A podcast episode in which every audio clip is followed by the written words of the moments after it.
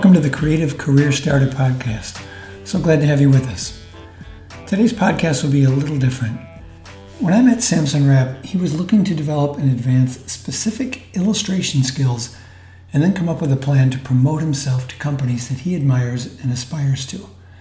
He wants to be a concept artist and illustrator in the gaming industry. He graduated this May with a degree in studio art, and in his heart, he knew what he wanted to do, but just wasn't quite sure how to get on this path. He is a talented and driven young creative person.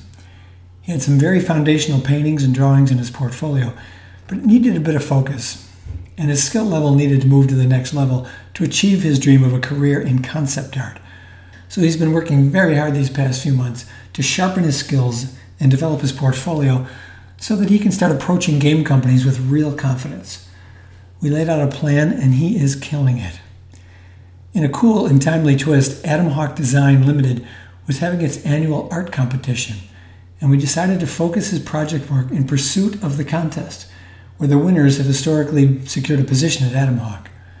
It gave him just under two months to submit to the contest, as well as build up his portfolio.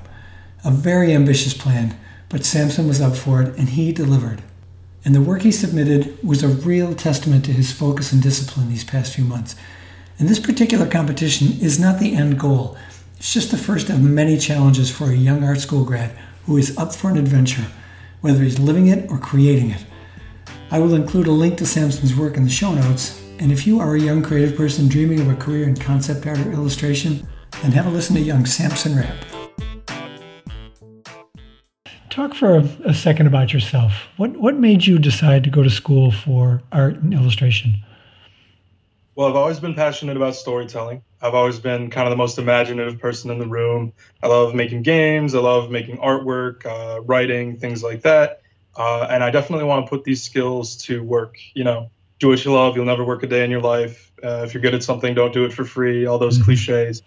Uh, but I've always been excited about it. I, I play video games. I watch movies. I see, you know, the latest stuff that comes out. It looks amazing, and I want to be one of the people who works on that. I want to be one of them, as in, you know, they're coming out with a new Star Wars, they are doing this. I want to be behind the scenes.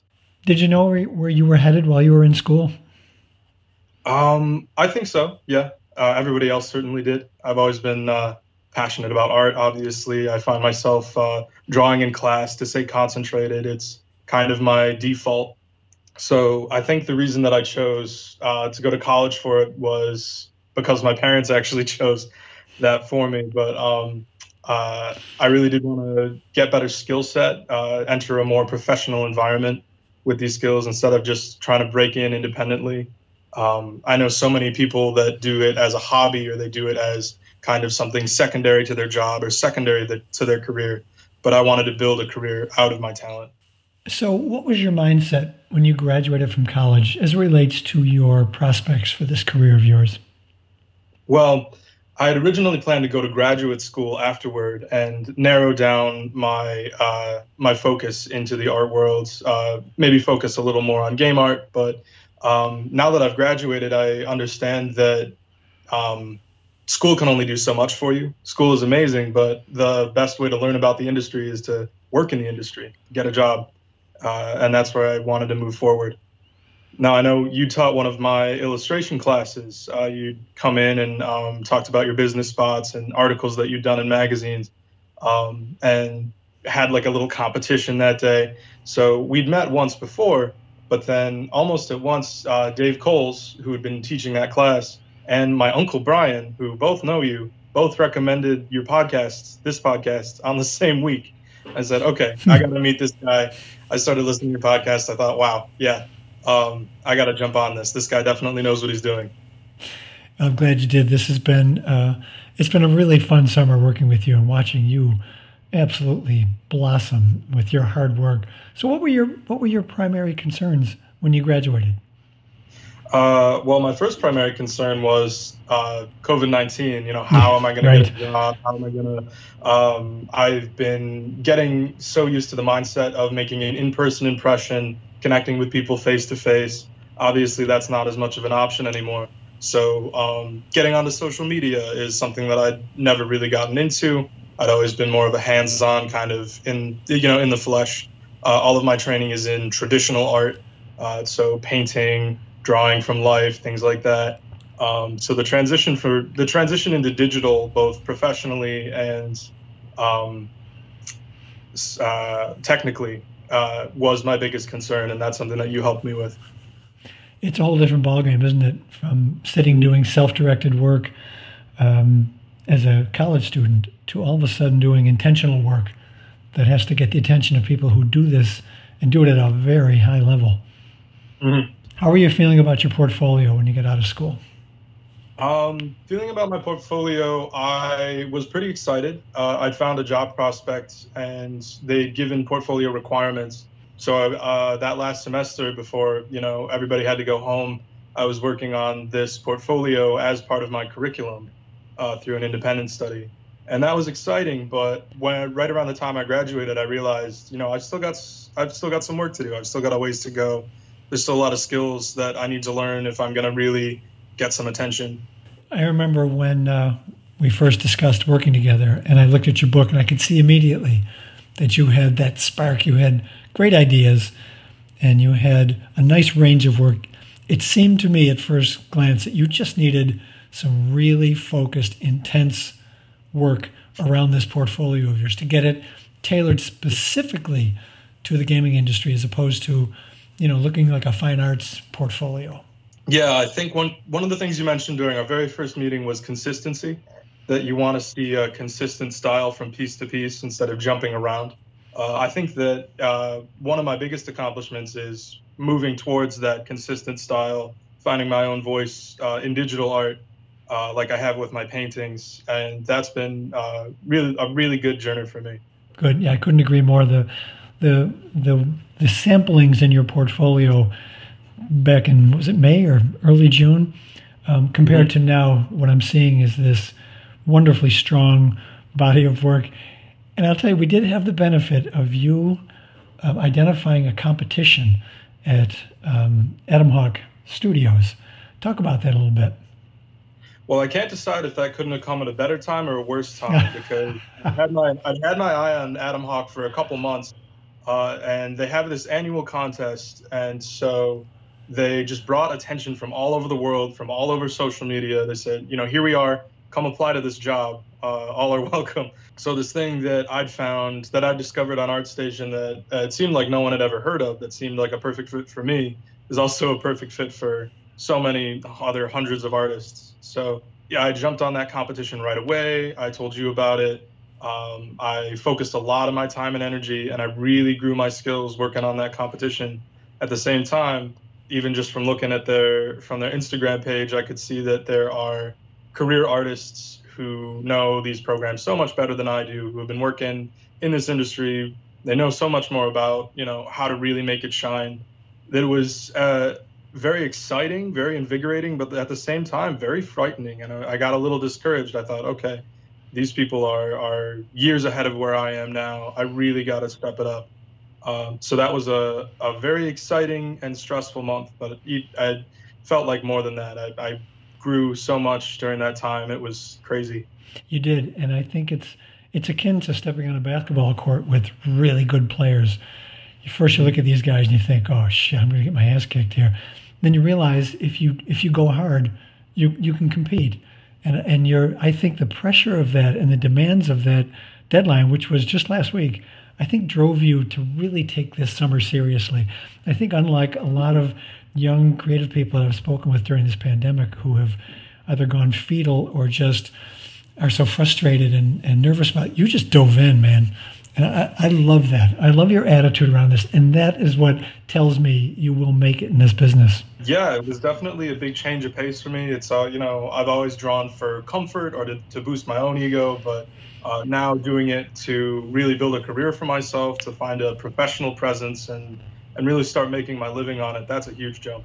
I agree with you about the competition being a curse and a blessing, because it uh-huh. was it was too soon in this process, but it forced you to see what the competition is doing and where the level of your work has to be to be taken seriously here. Yeah, I think from from looking at these other artists and these other submissions, you can definitely see what works and what doesn't uh, the strategies. Um, one of the things that they asked for, which I thought was genius, is they want to see your process. You want they want to see where you started and how you got to your finished product. They didn't just want to see the final piece, which I think is it's uh, smart when you're looking for potential hires. It's also smart when you're it's smart to someone like me who can see how these people do what they do and learn from that. Yeah, it's great. And I think they put a premium on concept. I mean, there's a reason they call it concept artists. You can't mm-hmm. just be a renderer. You got to have the ideas. Yeah, and that's definitely where I'm strongest, uh, which you've pointed out and which I have uh, really come to value. So I will put a link in the show notes uh, to your website, which we are now proud of as it keeps continuing to develop with fabulous work. Um, so, uh, in that respect, let's talk a little bit about technology because for so many young designers and illustrators just out of school, the Adobe Suite's a little bit rich. It's a little expensive. Talk about how uh, how we solved that problem for you this summer. Uh, I started working with Procreate, which is a $10 app on the iPad. I'm not a huge fan of Apple, but this uh, has many of the tools that that Photoshop does. It's got a very friendly interface, uh, very easy to work on a mobile device, which I found was very cool. It's quicker than the other stuff that I've worked with. I've worked with a lot. Um, I'd, I'd, say cheaper. They're about the same price, but they uh, the technology is is not as advanced as one of these programs. And that was pretty cool for me because I learned that, you know, the more time you spend with something, like learning a language, the easier that it becomes. So within a week, uh, I had this program that was totally alien to me. I had it down. I was learning all the important stuff and I was producing good work, uh, stuff that I'd, I'd never thought I could. I was amazed at the quality of the work that you developed so quickly. Some of those pieces, I'm not particularly um, adept. I'm, I'm, an Adobe Illustrator guy, but I can see the mm-hmm. potential in Procreate. And a lot of my students that I teach in college um, have have moved to this and really embraced it. And when I see what you do with it, it's a pretty exciting platform. It is, yeah, and it's got me excited to work with other programs as well. Uh, one of the most encouraging things you've said to me is that as long as the passion is there, you can learn any software you need to. You can you can fit yourself into any hole because uh, you're doing what you love. That's right, and I think when someone looks at your portfolio, they are going to see the concept and the execution and the drive. They can train you to use anything. They can teach you to use Blender. You can get trained on Photoshop and Illustrator. You are bright enough to learn anything, but you can't teach what you have. And I think that's an important lesson for people to understand that what people are hiring and bringing in is what's from the shoulders up. Yeah, that's uh, that's very fine to hear, but I'm not going to go getting a big head about it. so, what advice would you have for other young creatives who find themselves in your position when you get out of school? Um, don't give up. I guess take yourself seriously. I think I've had the benefit of finding you, Chris, and you. Um, you're someone that definitely sees my potential, someone that really believes in me, uh, and that's invaluable. Um, I think that as uh, as a designer yourself, as an illustrator, and as a teacher, you understand my my process, you understand my skill in a way that not many other people do, um, and I I am endlessly grateful for that. But uh, you have also encouraged me to believe in myself, to really take myself seriously, to put the work in, to you know go at it from even though some of the stuff you work on is is some of the stuff that I work on uh, in like fantasy art, very imaginative things. It is a job. It is a career. It's something to take seriously. It's a livelihood. It is, yep. and people think we're crazy going into this. I remember when I left the agency world and went into illustration, people thought I was nuts. But to your earlier point, I haven't worked a day in 20 years. I've been an illustrator. I mean, it's hard work. There's no doubt about that. But I love it so much that it, it I get excited about coming to work. Yeah, I don't think there's anything better than working hard at work worth doing. Yeah, couldn't agree more. Couldn't agree more. All right. Uh, anything else you want to add, Samson? You mentioned what got me interested in game art specifically, mm-hmm. and that was uh, a specific concept artist and illustrator named Adam Adamowicz, who worked at Bethesda Studios on a very famous game called Skyrim, uh, and then passed away right after it came out. Mm-hmm. But um, so back back in high school, I was deciding, you know, where I wanted to take this artistic passion. Uh, I just started playing this game. I loved it. Watched a couple documentaries about it. You know, how how did they make this thing? How did they, you know, jump so far ahead? Uh, it was because of this guy, this, this very imaginative individual who made these, you know, 2D pieces just by hand with pen and ink and uh, translated it into this new medium. I thought that was splendid. You know, I found especially interesting here as we worked through your style and your development this summer was the influences that we brought to play, like Frank Frazetta and Maxfield Parrish, and how cool it was to see the influences of those artists that have been around forever show up on some of your pieces.